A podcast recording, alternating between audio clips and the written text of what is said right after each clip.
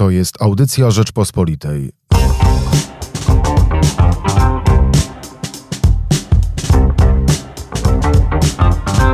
Wywiad z prezesem.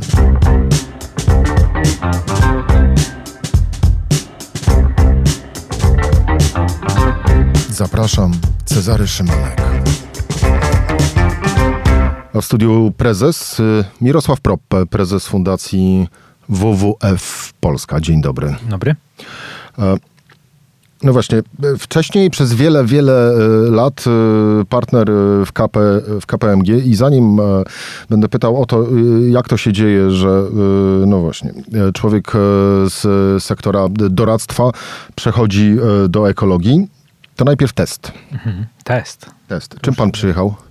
Yy, A właściwie ty, bo już znamy się nie od, nie od wczoraj. Tak, przyjechałem, przyjechałem naj, chyba najbardziej ekologicznym transportem, to znaczy dwa razy tramwajem. Akurat tak się składa, że jedna przesiadka, dwa tramwaje i, i daje radę. Samolot czy pociąg? Nie, nie, e, tramwaj, tramwaj. Ale nie, jeżeli chodzi o podróżowanie. Co częściej, samolot czy pociąg? E, zdecydowanie e, teraz jest to pociąg.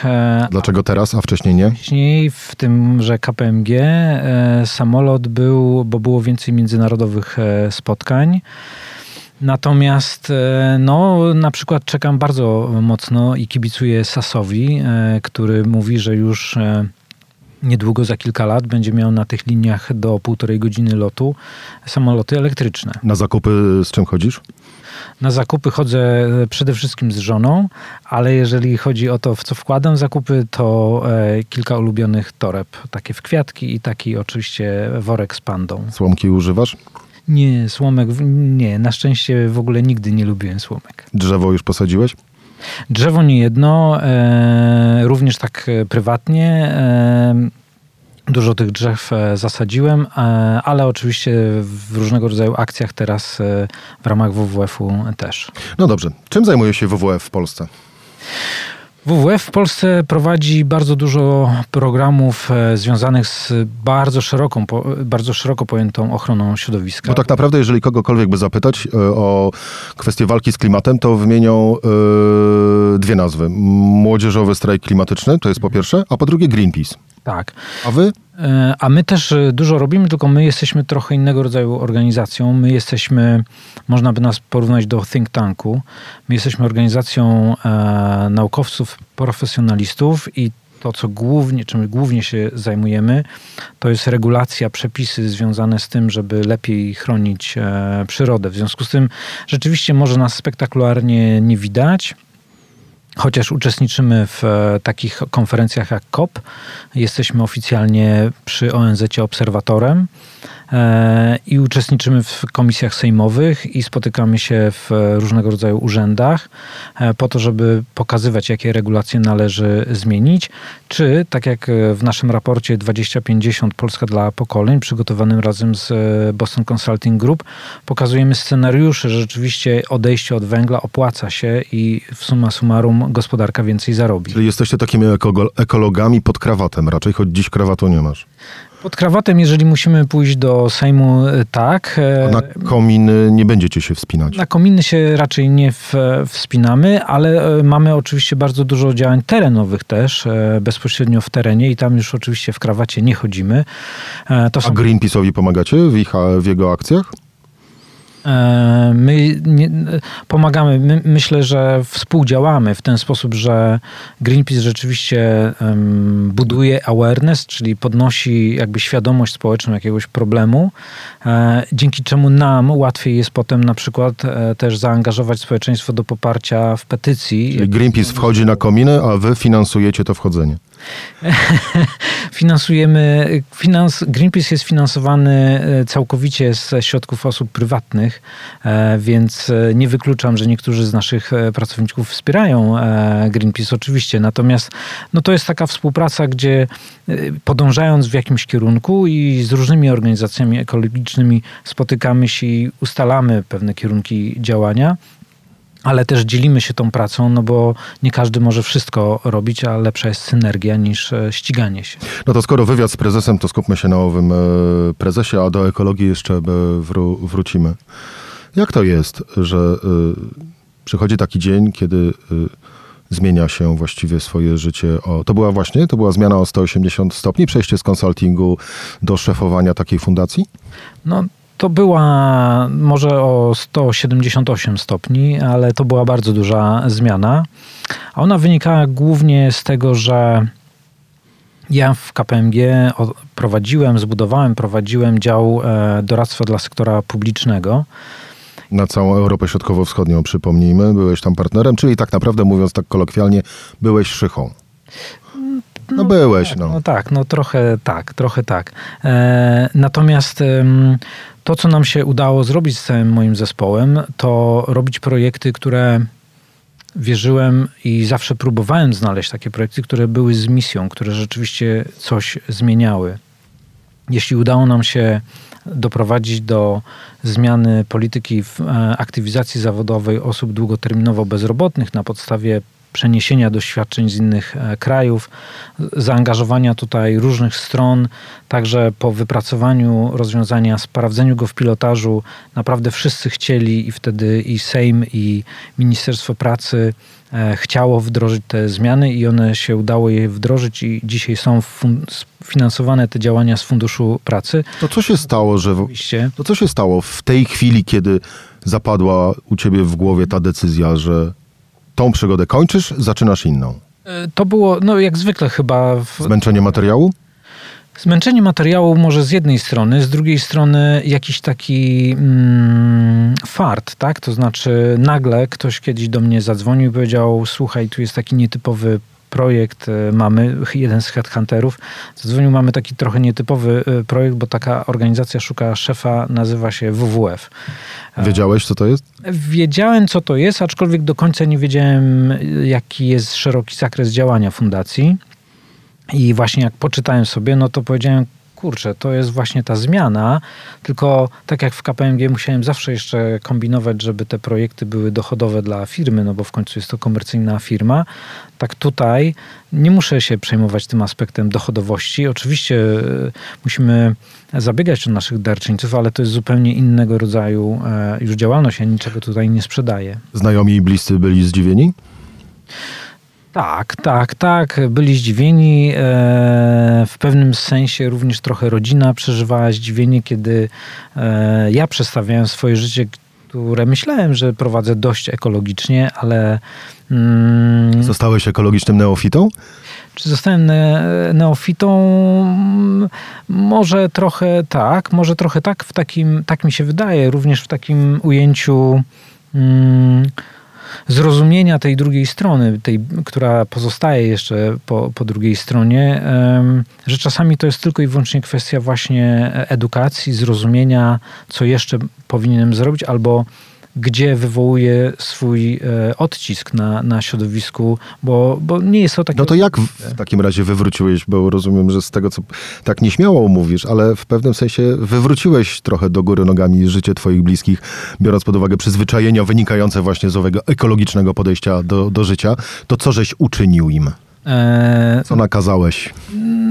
Nakazy jak nakazy, ale zdecydowanie ja jem bardzo mało e, mięsa. E, nie to, że w ogóle nie jem mięsa, natomiast zdecydowanie jem go bardzo, bardzo mało. Czyli jesteś fleksitarianinem. Tak, tak. Jak Franz Timmermans.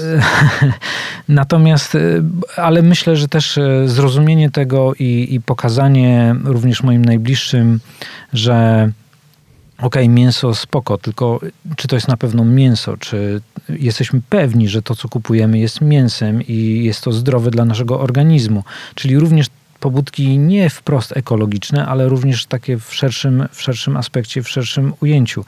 Woda, ta, którą e, piję, tak, że picie wody z plastikowej butelki, a picie wody kranówki, która jest e, zdrowa, ja wiem, nie w każdym miejscu w Polsce ta woda jest zdrowa z różnych powodów i o tym też e, dyskutujemy e, z e, wodociągami, z Izbą Wodociągów, bo oni też się z tym zmagają, bo są nowe zagrożenia czy nowe wyzwania dla firm wodociągowych. Ale wróćmy, zostawmy wodociągi na razie na boku, wróćmy do twojego stawania się właśnie ekologiem. Rzadziej mięso, woda, jeżeli już to z kranu... Przy... Publiczny. Transport, pu, pub... ale co, rodzinie też nakazałeś transportem publicznym jeździć? Sprzedaliście samochody? E, nie sprzedaliśmy samochodów. E, A ile macie? E, mamy, e, mamy, to jest, dobra, to mamy trzy samochody, oczywiście. No, no to gdzie ty ekologiem jesteś? No, Teraz jest pytanie właśnie, co ja mam zrobić? To, że mam te trzy samochody, to, no to jest stan zastany, tak? Ja jestem od roku i trzech miesięcy w fundacji, natomiast e, to jest jakiś stan zastany. To jest pytanie też, na ile te samochody, i jak, co mam z nimi zrobić? Jak mam je sprzedać, no to i tak i tak one będą jeździły, tak? Więc jeśli one stoją e, i nie jeżdżą, to być może... Lepiej, żeby stały i nie jeździły u ciebie. No na przykład. No, to, to jest wszystko też e, jakby dość, dość e, szybkie, tak? E, fotowoltaikę w domu założyłem jeszcze zanim przyszedłem do, e, do, do fundacji, ale dzisiaj mam dane, którymi mogę pokazywać, że naprawdę to się opłaca. Ja płacę 150 zł rocznie za prąd w domu. A płaciłeś wcześniej? Płaciłem e, ponad 1000 zł, więc e, prawie 2000 zł rocznie. Więc to jest ta różnica. Oczywiście, że musiałem wyłożyć na, na, e, na, na tą całą instalację. Natomiast prędzej czy później każdy w rachunku za chwilę zobaczy, że musi wyłożyć na nowe inwestycje dużej energetyki, więc i tak, i tak dla mnie to się opłaca, bo ja staję się w tej chwili niezależnym również od tej dużej energetyki. Czyli co, czyli bliscy, rodzina już przyzwyczaili się i, i, i jakby razem jesteście w, tym, w tej ekologii? Najbliższa rodzina tak, e, nie wszyscy oczywiście, ale to jest też e, zrozumiałe, że pewne przyzwyczajenia czy rzeczy, które są, nazwijmy to, dla starszego pokolenia też zdobyczą jakąś, e, no to, to nie jest o tym, żeby dzisiaj zakazywać, tak? To jest raczej proces, który, który musi następować. Na pewno przekonywanie do transportu publicznego, w szczególności jak e, jest się w dużym mieście, to ten transport jest e, dobry. Można jeszcze rozmawiać z władzami, żeby był jeszcze lepszy, oczywiście. Natomiast e, nie ma sensu stać w korku i się denerwować e, w samochodzie. Bardzo dobrze czyta się książki albo słucha podcastów no w, w autobusie. Jak już zostałeś prezesem WWF-u, pierwszy dzień pamiętasz? Tak, doskonale pamiętam pierwszy dzień, bo był to też taki moment, kiedy, tak jak mówisz, w KPMG partner, szycha i tak dalej, ale w KPMG akurat... Sekretarka, kawa, proszę bardzo, telefony międzynarodowe, wizytacje. Tak, tak, tak, chociaż kawę starałem się zawsze robić sobie sam, ale e, no było nas 44 e, partnerów i jakby takie zadania e, związane z nie zarządzaniem swoim zespołem, ale w ogóle firmą, one były rozłożone pomiędzy różne, różne osoby. I tutaj po pierwsze przyszedłem i no, stanąłem wobec całego zespołu. E, Ile osób? E, w tej chwili jest nas e, około 70 osób. Wtedy było ciutkę mniej, ale mimo wszystko kilkadziesiąt osób.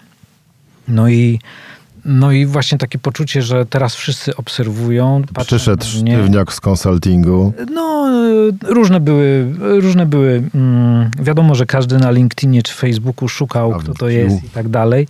Natomiast to naturalne, tak? To jest naturalne. Natomiast widać, e, jakby poczułem na, siebie tę, na sobie tę odpowiedzialność, że teraz te kilkadziesiąt osób e, patrzy na mnie, czeka na mój ruch, e, oczekuje może czegoś, jak ma się zachować, jaki będzie styl pracy, styl I działania. Jakie były wtedy twoje pierwsze, pierwsze słowa?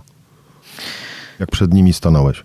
Mm, tak e, dokładnie nie pamiętam, ale. ale mówiłem, oddajmy że, tak, klimat. E, mówiłem, e, mówiłem o tym, że e, chcę partycypacyjnie działać. Mówiłem o tym, że pamiętam, że może to nie był pierwszy dzień, ale pierwsza taka moja prezentacja do zespołu, kiedy między innymi pokazywałem strukturę organizacyjną. E, to nie było to takie drzewko hierarchiczne, rozrysowane, tylko były to takie powiązane ze sobą kule, które reprezentowały e, różne zespoły mm, i dołożyłem do tego jakąś historię o kolorach tych e, kul, dlaczego ci są zieloni, ci niebiescy jak powietrze, ci e, brązowi jak sól tej ziemi i tak dalej, i tak dalej. I właśnie pokazywałem, że każdy ma swoją rolę, ale tylko jak jesteśmy razem, to, to da efekt, czyli osiągniemy to, co chcemy. To była pierwsza rzecz. Druga rzecz, o której mówiłem, że wierzę w kolaborację i wierzę we współpracę i musimy być otwarci na współpracowanie z różnymi zewnętrznymi ekspertami, organizacjami, bo tylko my się z tak dużymi problemami borykamy, że musimy współpracować z innymi, sami ich nie rozwiążemy. I po trzecie, że w tym wszystkim musimy w to wierzyć i mieć z tego fan. Jak nie mamy z tego fanu, to jest to bez sensu, bo się zamęczymy tylko. Kto podejmuje decyzję? Tylko y, ostatecznie y, ty wszystkie, czy też y, kolegialnie? K mamy coś takiego, co się nazywa Senior Management Team. To jest grupa wszystkich dyrektorów. Ile osób? E, to jest łącznie sześć osób, łącznie ze mną. E, dyrektorzy, czyli szefowie wszystkich działów e, i te decyzje tam zapadają, ale to są takie decyzje e, o funkcjonowaniu bieżącym, nazwijmy to, fundacji. Mm. A jeżeli chodzi o rozwój i działania strategiczne, to są. To jest w ogóle w tej chwili właśnie jesteśmy w okresie planowania nowej strategii to mam... Moja domena, rozumiem. Moja domena, jeżeli chodzi o budowanie, ale nie o meritum akurat tutaj przyrodnicze i środowiskowe, to oczywiście są nasi przyrodnicy i środowiskowcy, ale również edukatorzy, również komunikatorzy, więc to jest proces, który e, angażuje bardzo dużo. W takim dużym komitecie do spraw strategii mamy e, w tej chwili dwadzieścia parę osób, bo to są reprezentowani właśnie i różne działy, różne specjalności. Także to jest bardzo partycypacyjne, ale również decyzje takie no, dotyczące e, tego, w jaki sposób chcemy coś zorganizować e, E, wewnątrz fundacji. Podejmujemy partycypacyjnie. Dyskutowaliśmy wielokrotnie, akurat zmienialiśmy też siedzibę naszą, więc wielokrotnie wspólnie dyskutowaliśmy na temat tego, jak ma wyglądać, jak chcemy urządzić sobie tę naszą nową siedzibę. Oczywiście w tak wielkiej grupie nie da się dyskutować, więc wybrana była spośród pracowników mniejsza grupa, czy zgłosili się tak naprawdę ci, którzy chcieli partycypować w, w przygotowywaniu e, czy współpracy z architektami i tak dalej, więc to jest bardzo partycypacyjne. To jest styl zarządzania, który tobie odpowiada? Ja uwielbiam to, bo to jest styl, który daje mi e, zadowolenie, radość, dlatego że to, co pamiętam E, powinienem być z tego przygotowany, ale przyznaję, nie do końca byłem, kiedy Headhunter mi zadał pytanie, co jest moim największym hobby. E, to nie umiałem powiedzieć, że sklejanie modeli albo malowanie, tylko powiedziałem spotykanie ludzi. Bo naprawdę to jest moje hobby. Spotykanie ludzi, poznawanie ludzi, rozmawianie, widzenie różnych punktów widzenia. W związku z tym partycypacyjny styl zarządzania jest absolutnie moim hobby. Bo pytam nie bez powodu, bo to jest chociaż Wiele się o tym mówi. Jest wiele książek na ten temat. To w Polsce ten styl zarządzania jest bardzo mało, e, bardzo mało popularny. Yy,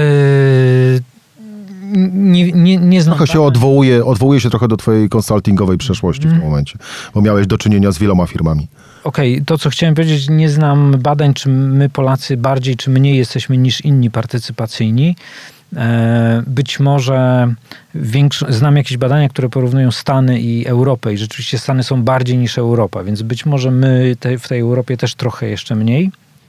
Ja myślę, że to wynika, takie jest moje zdanie z mojego doświadczenia. To wynika trochę z tego, że e, ten początek lat 90., czyli jeszcze lata 2000, to był ogromny pęd i nie było czasami czasu na zastanawianie się to z jednej strony, z drugiej strony my tych wzorców też nie mieliśmy za dużo, bo e, no ja pamiętam, ja zaczynałem swoją profesjonalną karierę w 91 roku na nowo powstałej giełdzie papierów wartościowych i wtedy pamiętam moją bardzo krótką rozmowę rekrutacyjną.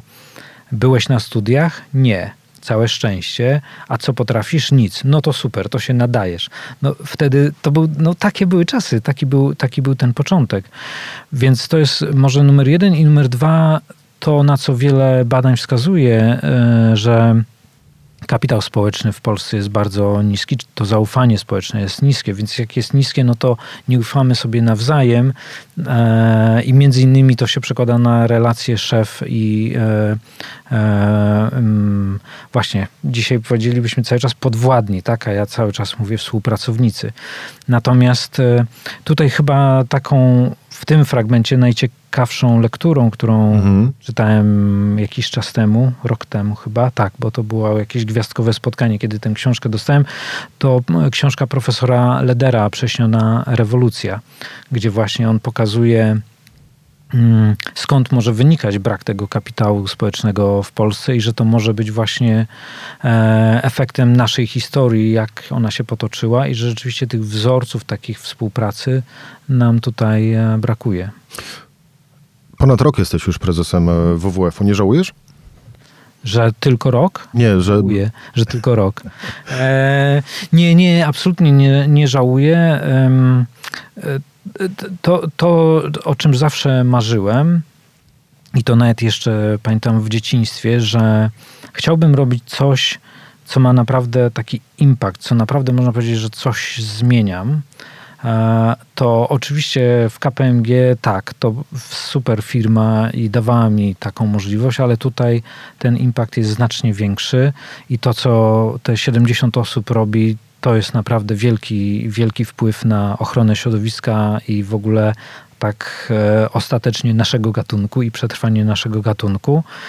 Um, zarówno z jednej strony swoboda w decydowaniu o tym, co robimy i co jest najważniejsze tutaj z punktu widzenia Polski, ale również kontrybucji do międzynarodowego, międzynarodowej ochrony środowiska.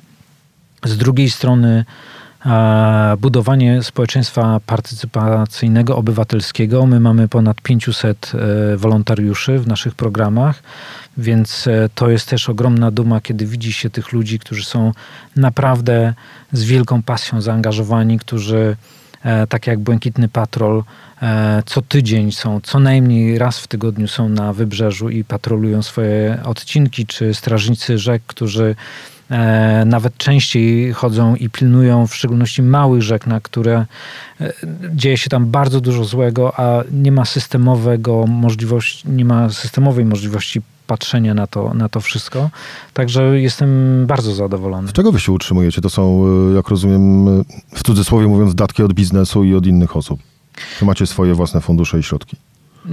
Nie mamy naszych własnych funduszy i środków, e, to są wszystko darowizny, ale przede wszystkim to są darowizny osób prywatnych, to nie biznes. 80, e, e, chyba, no powiedzmy około 85, czy nawet trochę więcej procent naszego budżetu rocznego to są składki od pojedynczych prywatnych osób. A dlaczego nie biznes? Jak myślisz? To, to było pytanie, które myślałem, że właśnie jak patrzyłem na sprawozdania finansowe, to mówię, a to bardzo dobrze, ja znam biznes, to zaraz tutaj ściągniemy. Mm, to nie chodzi o to, żeby biznes przyszedł i dał nam dotację i zrobił sobie za przeproszeniem taki greenwashing, że no my tutaj co prawda tam tu ropa nam wycieknie, tam wydymi, zadymimy, tutaj plastik. A, ale, ale daliśmy ale tysiąc euro na WWF. My w momencie, kiedy decydujemy się na współpracę, ta współpraca musi być transformacyjna. Ona musi być albo pomagać nam w edukacji społeczeństwa i mamy takie e, w tej chwili kampanie zakończone przed chwilą z jednym z partnerów, gdzie bardzo szeroko do grupy, do której nie mieliśmy dotarcia, udało nam się dotrzeć z naszą informacją, z naszym przekazem, albo takie, które transformują działanie firmy, że ta firma zaczyna razem z nami pracować nad tym, żeby oszczędzić na przykład zużycie wody czy e, materiałów opakowanych. Czyli potencjalnego takiego partnera, który chciałby z wami coś zrobić albo dać wam jakieś pieniądze, jak rozumiem, sprawdzacie pod kątem, jaki on ma ów węglowy ślad. Sprawdzamy, tak, ale później też nawiązanie współpracy uzależniamy od tego, że. Chcą się zmienić. Chcą się zmienić, tak. W związku z tym stąd to nie jest bardzo dużo tych partnerów, trochę jest, ale nie jest ich e, bardzo dużo i no i to nie jest, z niektórymi naprawdę długo trwa dyskusja, zanim się dogadamy e, na jakich zasadach. Mhm. Ekologiem byłeś od początku, czy dopiero stałeś się, jak, e, jak zostałeś prezesem WWF-u? Mnie segregacji śmieci nauczyła moja mama w 70 latach, kiedy w ogóle taka rzecz jak segregacja śmieci nie istniała. Moja mama nauczyła mnie dbać o organizmy, nie deptać mrówek i tak dalej, i tak dalej. W związku z tym nie, nie nazwałem tego ekologią, ale gdzieś to w sobie miałem, nie marnowanie żywności i tak dalej, i tak dalej. Czy byłem świadom wszystkiego? Nie, na pewno. I na pewno ta zmiana, czyli przełom lata 90., nowy paradygmat, e, który mówił wzrost, wzrost, wzrost, i do dzisiaj właściwie taki paradygmat istnieje e, na całym świecie, nie tylko, nie tylko u nas. Mm, to przyznaję, że jakby patrząc wstecz, widzę wiele błędów, które popełniłem. Tak. E, czy mogłem zrobić inaczej? Nie, bo nie było w wielu miejscach edukacji i zrozumienia. E, dzisiaj to wiemy, dzisiaj to mamy, stąd też widzę swoją rolę i swoją misję również w przekonywaniu i upowszechnianiu tej wiedzy, chociażby wśród moich kolegów i znajomych. No właśnie, a propos przekonywania, często słyszysz e, takie głosy, że a co ty tam opowiadasz o tych zmianach klimatycznych? To wcale nie będzie ani A tak szybko, ani B to wcale nie oznacza, że my jesteśmy temu wszystkiemu winni i C, a tak w ogóle to zostawcie węgiel w spokoju. Hmm. E, no, gdyby, gdybym słyszał, że zostawcie węgiel w spokoju, czyli pod ziemią, to bym się cieszył. E, ale tak na serio, mm, to jest coś, co może rzadziej słyszę od moich znajomych bezpośrednich. Tu częściej jest raczej dopytywanie, chęć zrozumienia e, i tak dalej. E, bo to jest jednak tak naprawdę dość mocno skomplikowany system, ta nasza natura. Natomiast e, to, co jest dla mnie jakimś cały czas wyzwaniem, to takie ogólne zrozumienie w biznesie. Ja w tym roku byliśmy pierwszy raz jako WWF na EKG w Katowicach tam prezentowaliśmy nasz raport razem z Boston Consulting Group, ten, który, o którym wspominałem. No i rozmowy kuluarowe, które były e, po panelu, no to pokazały, jak daleko jeszcze, jeszcze jesteśmy. I tu e, ta wiedza pomału się przebija, tak? Bo to, że e, w ostatnich 30 latach suszę mamy raz na 3 lata, a w poprzednich 30 latach mieliśmy ją raz na 6 lat, no to jeżeli ktoś korzysta, jest, nie wiem, producentem żywności, zajmuje się przetwórstwem żywności, to nagle on już wie, co to dla niego znaczy, ale on musi to usłyszeć, rzeczywiście ta informacja nie jest tak łatwo znajdowana. Albo zobaczyć e, w swoim Excelu. Albo zobaczyć w swoim Excelu, tak. E, bo jeśli e, dalej mówimy o tym, że Mm, firmy mówią, no tak, my już jesteśmy dużo zrobiliśmy, bo już nie mamy plastikowych mieszadełek, e, korzystamy z wody, z wodociągu i tak dalej, i tak dalej. To jest pięknie, no ale potem jest pytanie, a co w strategii swojej zmieniliście? Bo jeżeli no nawet na tym podwórku firm doradczych, tak? Te firmy oczywiście nie mają plastiku u siebie i tak dalej, i tak dalej, oszczędzają prąd, wszystko robią, ale piszą nadal raporty, że segregacja śmieci się nie opłaca, że e, sensowne jest, aby firmy energetyczne kupiły firmy węglowe, że e, sensowne jest e, regulowanie rzek i promowanie żeglugi śródlądowej, no to to wszystko są rzeczy, które są w ich strategii, żeby takie rzeczy pisać, a to są rzeczy, które, na które naukowo wiemy już dzisiaj, mamy dowody, że absolutnie wręcz przeciwnie powinniśmy działać. Więc to jest zawsze pytanie o to, czy te firmy rzeczywiście to zaabsorbowały do swojej strategii. No, można stwierdzić, że liczba zer po przecinku jest w stanie w tym wypadku przykryć e, dosyć sporych rozmiarów biznesowe bardzo... wyrzuty sumienia. Mm, e, Okej. Okay. Czy też ekologiczne wyrzuty sumienia. E, biznesowe, bardzo dobrze powiedziałeś. Biznesowe, dlatego że Właśnie jak zaczynałem studia w 1991 roku, to wtedy, ponieważ nie było książek do ekonomii, e, to wszyscy chodzili na wykłady, bo nie było się z czego uczyć. I pamiętam, jak profesor Koźmiński na uniwersytecie wtedy jeszcze zadał nam pytanie, po co istnieje przedsiębiorstwo? I oczywiście wszyscy optymistycznie odpowiedzieliśmy, no dla zysku. I powiedział, nie, wszyscy się mylicie. Przedsiębiorstwo istnieje po to, żeby przetrwać. Ono ma trwać w nieskończoność to, że musi mieć zysk, bo jest jednym z mechanizmów ten zysk, żeby dalej mógł trwać, to jest inna sprawa, ale sednem sprawy jest przetrwanie. Więc jeśli sednem sprawy jest przetrwanie, no to jaki jest, jaki jest sens e, brnięcia firm, które wydobywają dzisiaj ropę naftową, dalej w ropę naftową, jeśli wiadomo, że to się skończy i to szybciej niż one dzisiaj nawet sobie są w stanie wyobrazić. To jest odpowiedzialność, to jest pytanie, czy ktoś jest ambitny, czy chce ponosić konsekwencje. Czy dla kolejnych trzech premii kwartalnych jestem gotów na poniesienie konsekwencji w postaci odpowiedzialności za to, że w krajach pomiędzy zwrotnikowych e, doprowadzi moja działalność do tego, że będziemy mieć 10 miesięcy temperatur, w których człowiek nie da rady żyć. W związku z tym sprowadzimy 200 milionów osób do Europy jako migrantów, którzy uciekają i czy ja chcę ponieść tę e, odpowiedzialność, czy mam ambicje, jak na przykład wspomniane linie lotnicze SAS, i które mówią, musimy zmienić i chcemy wynaleźć technologię, żeby inaczej napędzać te samoloty. Myślę, że wiele osób ma takie refleksje, jak przed chwilą właśnie mówiłeś? Wiem, że takie refleksje ma na przykład e, ileś osób, które uczestniczą w forum w Davos. Wiem, że takie refleksje ma Watykan, który angażuje dzisiaj noblistów, e, ekonomistów i socjologów do zbudowania nowego paradygmatu.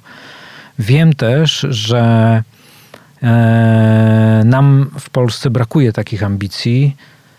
Nie wiem do końca z czego to wynika, bo jak udało nam się zmienić system z socjalistycznej gospodarki na rynkową, to znaczy, że potrafimy i było z tym wiele stresu, i było z tym wiele problemów różnych i nerwów, ale udało się. Więc dzisiaj, kiedy wiemy, że ten model oparty o konsum prostą konsumpcję zasobów i przerabianie ich w odpady, no bo na tym mniej więcej polega dzisiaj ta gospodarka, on się już kończy i musimy zbudować nowy, to wierzę, że też wielu z nas e, ma tę umiejętność i ambicje, żeby to, żeby to zrobić. Ale z tego, co mówisz, płynie również y, taki, no, jak dla mnie smutny wniosek, smutna konstatacja, że jakkolwiek nasze pojedyncze działania y, związane z klimatem, związane z ekologicznym życiem, y, związane z nazwijmy to, odpowiedzialnym funkcjonowaniem w przyrodzie są pożądane i trzymajmy za nie kciuki, by tych jednostkowych działań było jak najwięcej.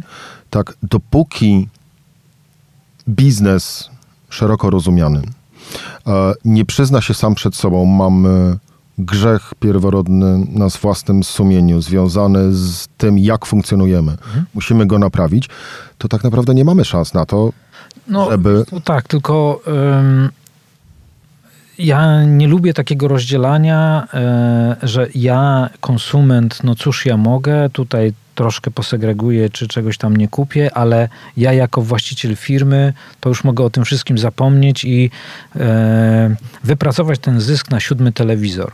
No właśnie nie, nadal jestem jedną osobą, jedną i tą samą osobą. Jestem jednym i tym samym właścicielem, prezesem, więc albo mam ambicje, żeby moje przedsiębiorstwo, moja firma dalej rozwijała się nawet po mnie, albo poniosę konsekwencje. Ja, moja rodzina, moi znajomi, moi klienci.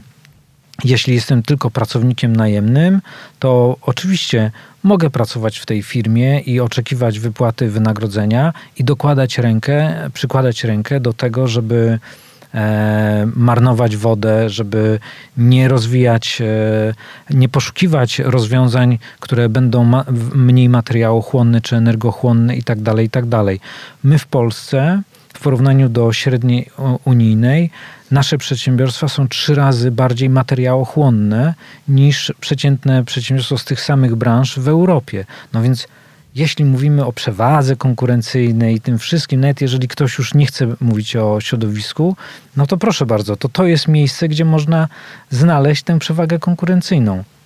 Więc e, to jest raczej rozumienie, że każda moja decyzja, wszystko jedno, czy mam na sobie czapkę konsumenta, czy kapelusz prezesa, każda moja decyzja ma wpływ.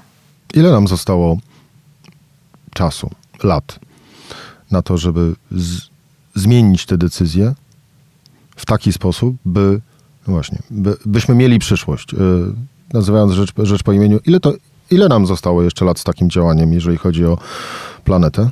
No, y, mamy około 10-12 lat na to, żeby naprawdę zmienić działalność, y, tak żeby zacząć obniżać te emisje. Dlatego ten cel 2050, czyli połowy obecnego wieku jest tak ważny, żeby e, przestać e, dokładać tych emisji. musimy jeszcze pamiętać, że ta druga połowa XXI wieku jest na to, żeby pochłonąć e, nadmiar tych emisji, które, które dzisiaj są w atmosferze i my jeszcze nie mamy tych technologii. Bo te technologie, żeby zmniejszyć, już mamy, musimy je tylko wyeskalować, natomiast tamtych technologii jeszcze, e, jeszcze nie mamy. Więc jeśli przez te najbliższe 10 lat e, zrobimy a to jest osiągalne. To jest naprawdę technologicznie i biznesowo osiągalne.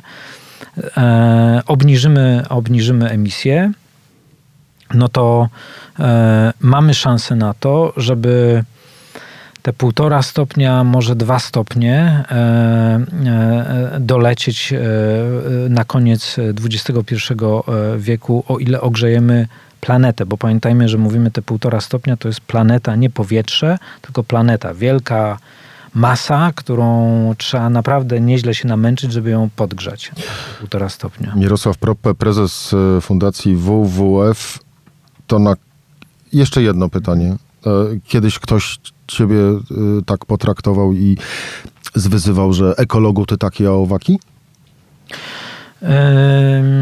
Ja jeszcze jako ekologa nie. Może raz w jednym wywiadzie e, ktoś e, e, i to na sam koniec wywiadu zaatakował, więc wtedy to jest nie fair, no bo jest koniec czasu antenowego. Natomiast E, zaatakowany nieraz byłem już w KPMG o różne rzeczy e, przez i ministrów, i media, i tak dalej. I, Przyzwyczajony jesteś. tak, bo wierzę, że nikt nie chciał mi zrobić krzywdy, że chciał po prostu bronić swojego stanowiska, więc e, jestem otwarty na dyskusję i przekonywanie. Mirosław Proppe, dziękuję bardzo. Dziękuję bardzo. To była audycja Rzeczpospolitej. Wywiad z prezesem.